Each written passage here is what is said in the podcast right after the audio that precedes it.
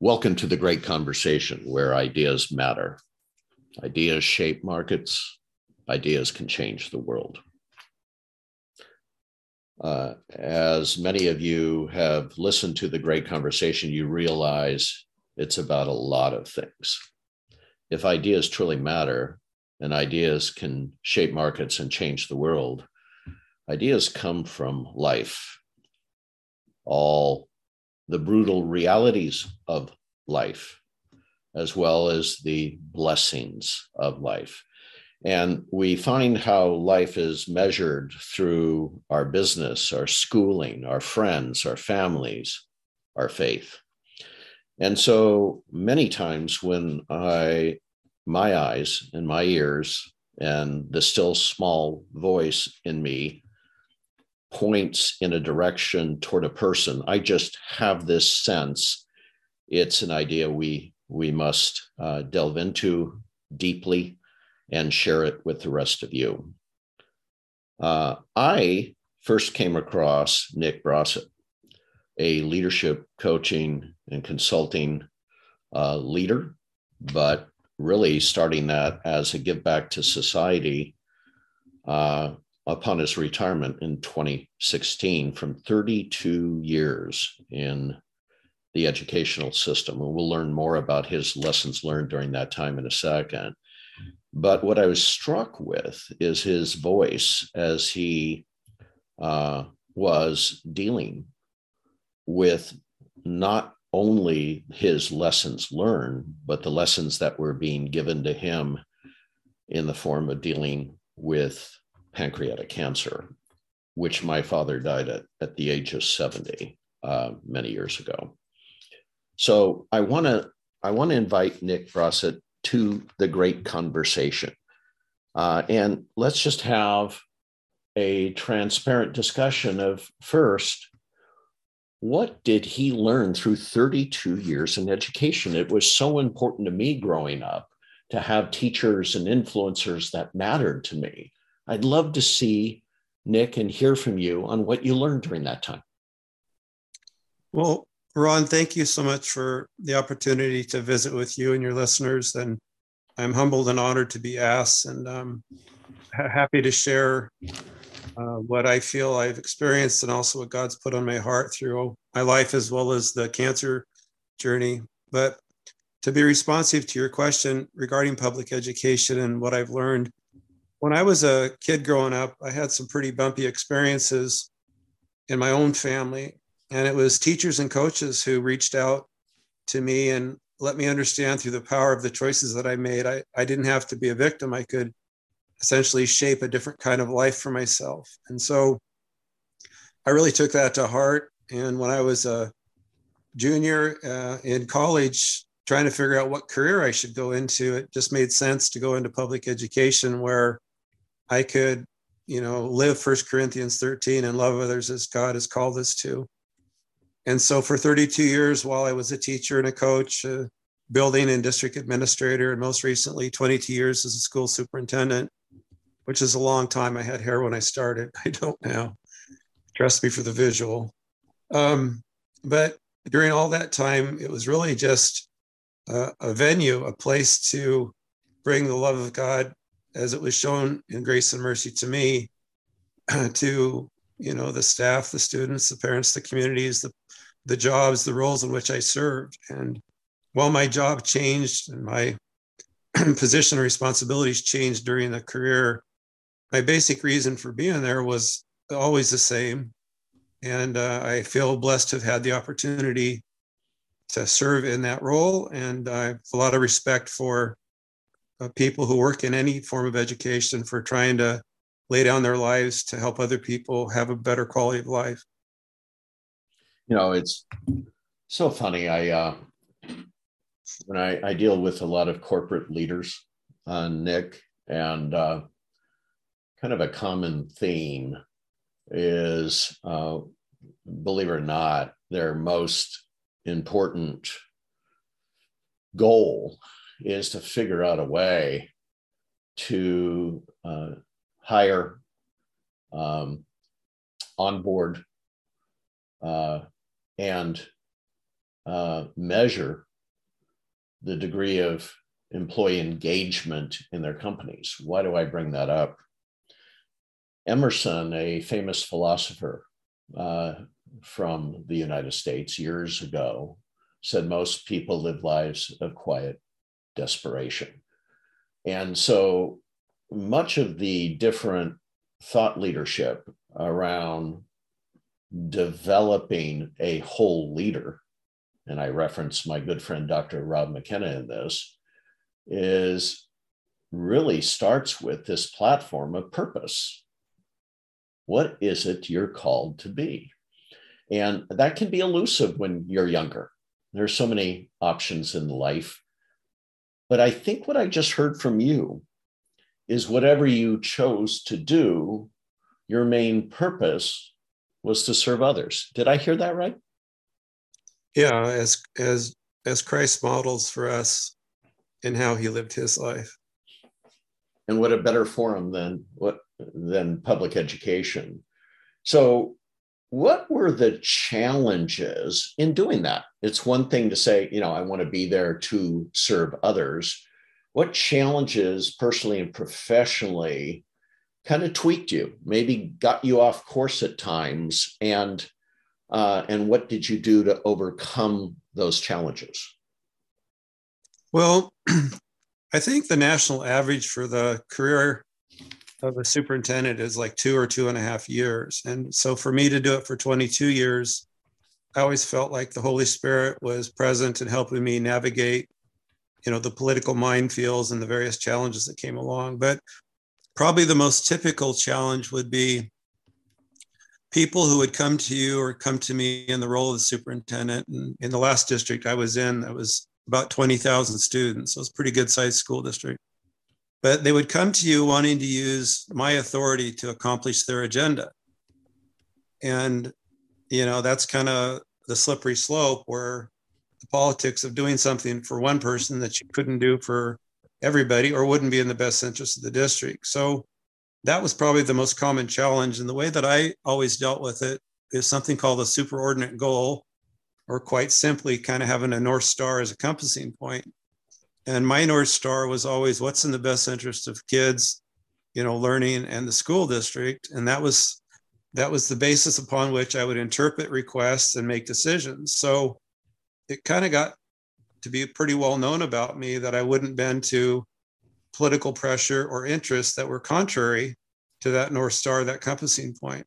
So i would just use that as my litmus test on issues that would come to me. Is this in the best interest of kids in the system? And and if it was then we would do it. If it wasn't we wouldn't. If we weren't sure we would explore it.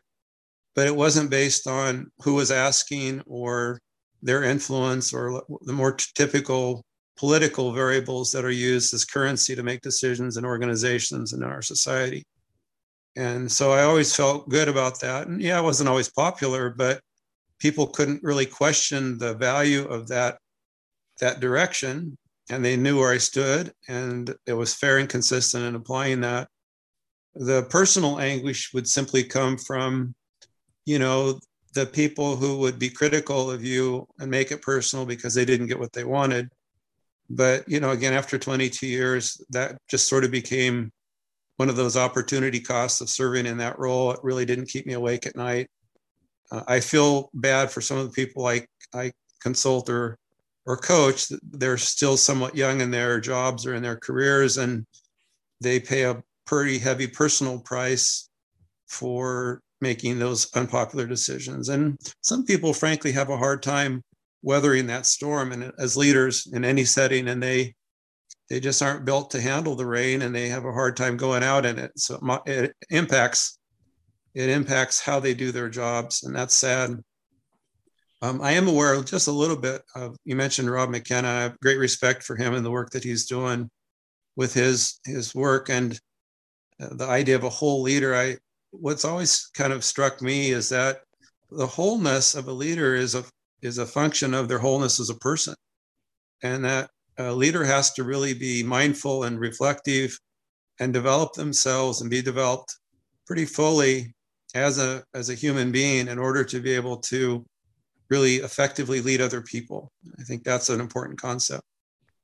I hope that's responsive to your question. Absolutely. It's an ancient one, right? Know thyself. Um, so, so what I was just struck by is, and this would be the advice to any leader know thyself, know thy North Star. Use that as your measuring point for all your interactions. Know your North Star, know the measuring point, and then the toughest one, the toughest one is understand you're in it for the long haul and that there will be bumps and bruises, but your pace, that that your consistency, your persistence, your pace over time develops in itself a trust with your ecosystem right? You you are in it for the long haul. You establish a pace a tone and tenor against that north star and and then and then your confidence is built up over time through the scars you may get along the way from personal critics and those who try to take you off course. Did i get that right? Yeah i, I think that's real fair. Uh, kind of a metaphor or an analogy i guess. Um, there are people who go into an organization and they stay, you know, two or three years and they just do a two or three year kind of a deal. And then they move off and they do that same two or three years again where the names and addresses have changed. You think of it like a, a master gardener, you, you know, you plant a tree, you're there for a couple years and then you go off and plant another tree. And I mean, it has its place and maybe that's where they're comfortable. But early in my career, um, I was visiting with somebody who had been in the same place for quite a while. And um, he said, if you plant that tree and you're there for a year or two, it's different in what you can accomplish than if you're there for 10 years. And, and so when I had my first superintendency, it was for 10 years, and my second was for 12. And the trust and the relationship you develop over that kind of a period of time as a leader allows you to weather storms that others maybe couldn't or wouldn't, or establish growth and fruit in the organization that others would never see and never harvest. And so there is something, and it changes you to be the the master gardener who tends to something for that period of time. It causes you to grow and mature as well, to be responsive to what the tree needs at seven years compared to two years or what have you. And so I do think as leaders, being able to stay where you're at and grow and develop over time helps you and helps your organization mature in ways that are different than somebody who just comes in. Maybe they never really fully unpack, they just do their thing and off they go again. But that's a calling that I think has to speak to somebody's heart when they're with an organization or they're deciding what they're going to do with their leadership talents. Yeah, how you how you define how you define the canvas and that which you will apply your paint and your strokes against that canvas is, is really an important one. The, the leader who decides to do something for two years and then recreate the same post somewhere else, that would be a challenge for them because they won't have the um, the blessing of legacy from that. Um, unless their composite picture of building, you know, there's startup guys out there, there's um, there's church planners out there, and uh, that's what they were born to do, just start up companies, and then someone else takes it and builds it to last. So I could see, I could see a certain kind of personality, a, a north star that was built to start, not necessarily to last. Does that make sense? Yeah, well, there was a, I hope I cite this correctly, but there was a gentleman, I think at the University of Washington years ago, and I want to say it was Fred Fiedler, but they were doing studies on leadership and they evaluated kind of the condition of the organization. And then they did they did studies to determine which style of leader was the most effective based on where the organization was at. Their conclusion, at least initially, was that a certain you know, high task versus high relationship leader would be better in different settings. And so their conclusion was we'll then match the organization to that type of leader. But what they didn't see or what they hadn't thought through is that an organization changes over time. A, a tree at two years is different than a tree at 10 years. And uh, for a long time, organizations would take a certain type of leader, and then when there was no longer a fit, they'd punt on that person and try to bring in a leader who worked better. And sometimes this happened just through the consequences of uh, fit. It stopped being a good fit, and people moved on, or the organization wanted a different person. Well, what we've come to find on leadership is that a high concern for people and a high concern for productivity are both really desirable. And but it takes a wisdom as a leader to know for that organization, maybe even on that day or that week, that a certain situation requires a certain action or behavior or attitude from the leader. And a week later, the organization might be facing something that needs a whole different approach or a different style. So the leadership has to have a lot of bandwidth and the capacity to adjust their behavior to match what an organization needs. And I'd break it down even further to say that a, an organization needs a leader to be able to modify his or her behavior to match what those followers need, you know, from one day to the next. And I've even seen it work where, you know, I had assistant superintendents that were very committed and very competent to do to do a task, let's call it X. But an hour later, they would have a different challenge, call it Y. And they were maybe committed but not competent. They would need more direct coaching on how best to deal with some issue that they hadn't dealt with before. So it isn't really a one one size fits all approach. It's more situational, but it's the leader's ability to adapt and to understand what those situations are calling for and then being able to provide that. And and if they don't have it, to be able to find people who have that to bring uh, bring to bear on the situation. So it, it's a complex thing, but it it can be really artistic and real beautiful if it's if it's done well. That is well said, Nick. That is well said. So we talked about in a very short snapshot your life, your influences, what you learned, the path, the legacy path, the North Star.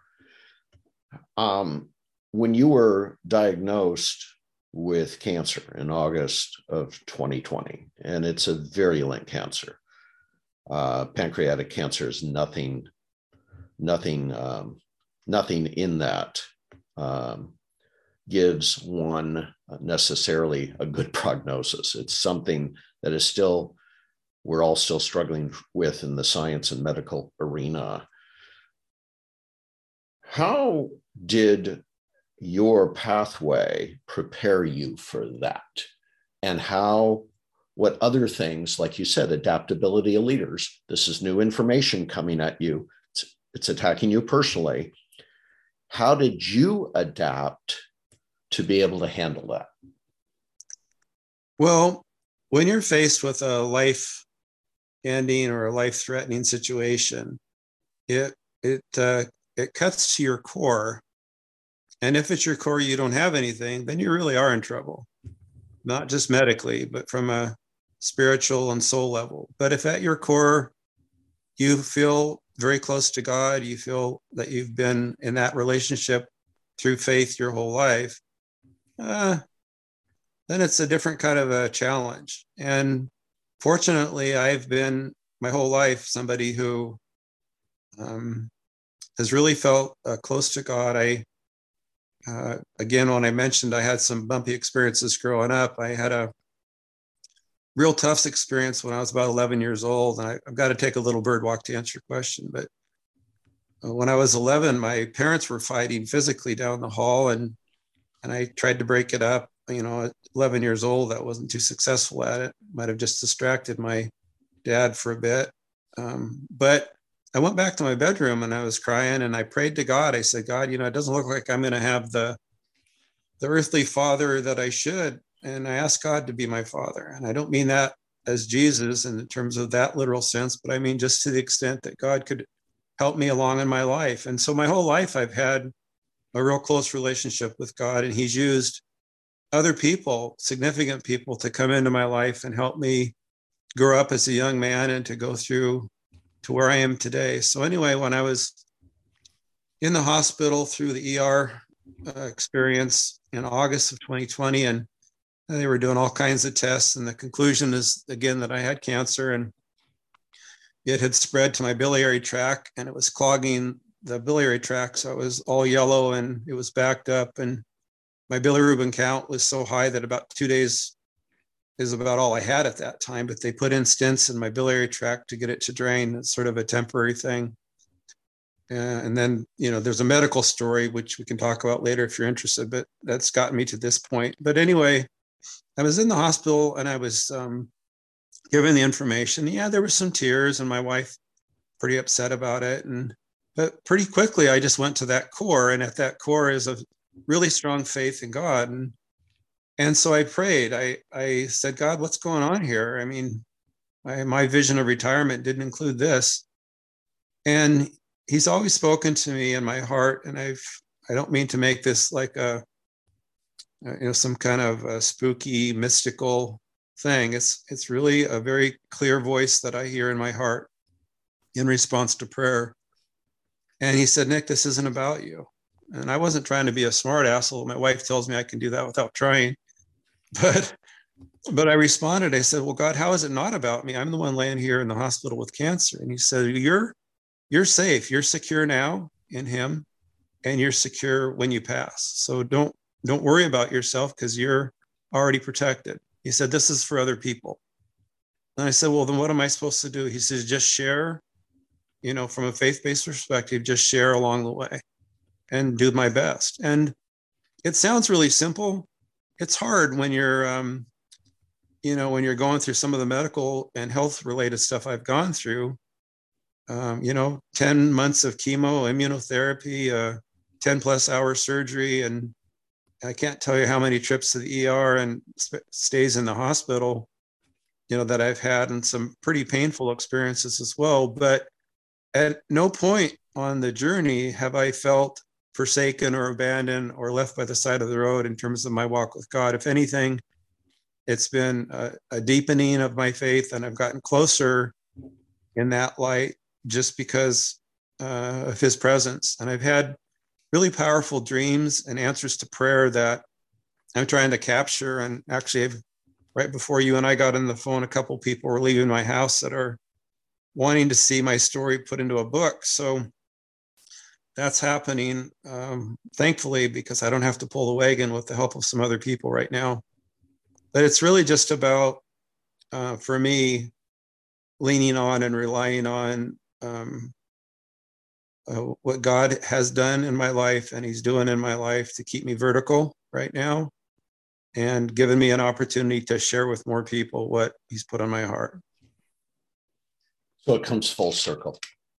Yeah. We got to experience your life where you're urging us to have a North Star, to have a core that you can fall back on to help you help you build a life worth living and to get past the bumps along the way, the things that hurt you, whether they're personal critics, a wholeness, essential wholeness as a human being and, and also a leader, uh, an essential faith that says, I've been given a garden and that uh, garden is the legacy by which um, I'll stand on at the end of my days. And then to be faced with the gift of mortality, where that North Star comes full circle. That that is a beautiful book, Nick, if someone can help you write it one day. Yeah, thank you. This has been a great conversation with Nick Brossit, a uh, a husband, a educational professional, a whole leader, and a gift to all of us today on this great conversation podcast. Thank you, Nick. Thanks for the opportunity. God bless.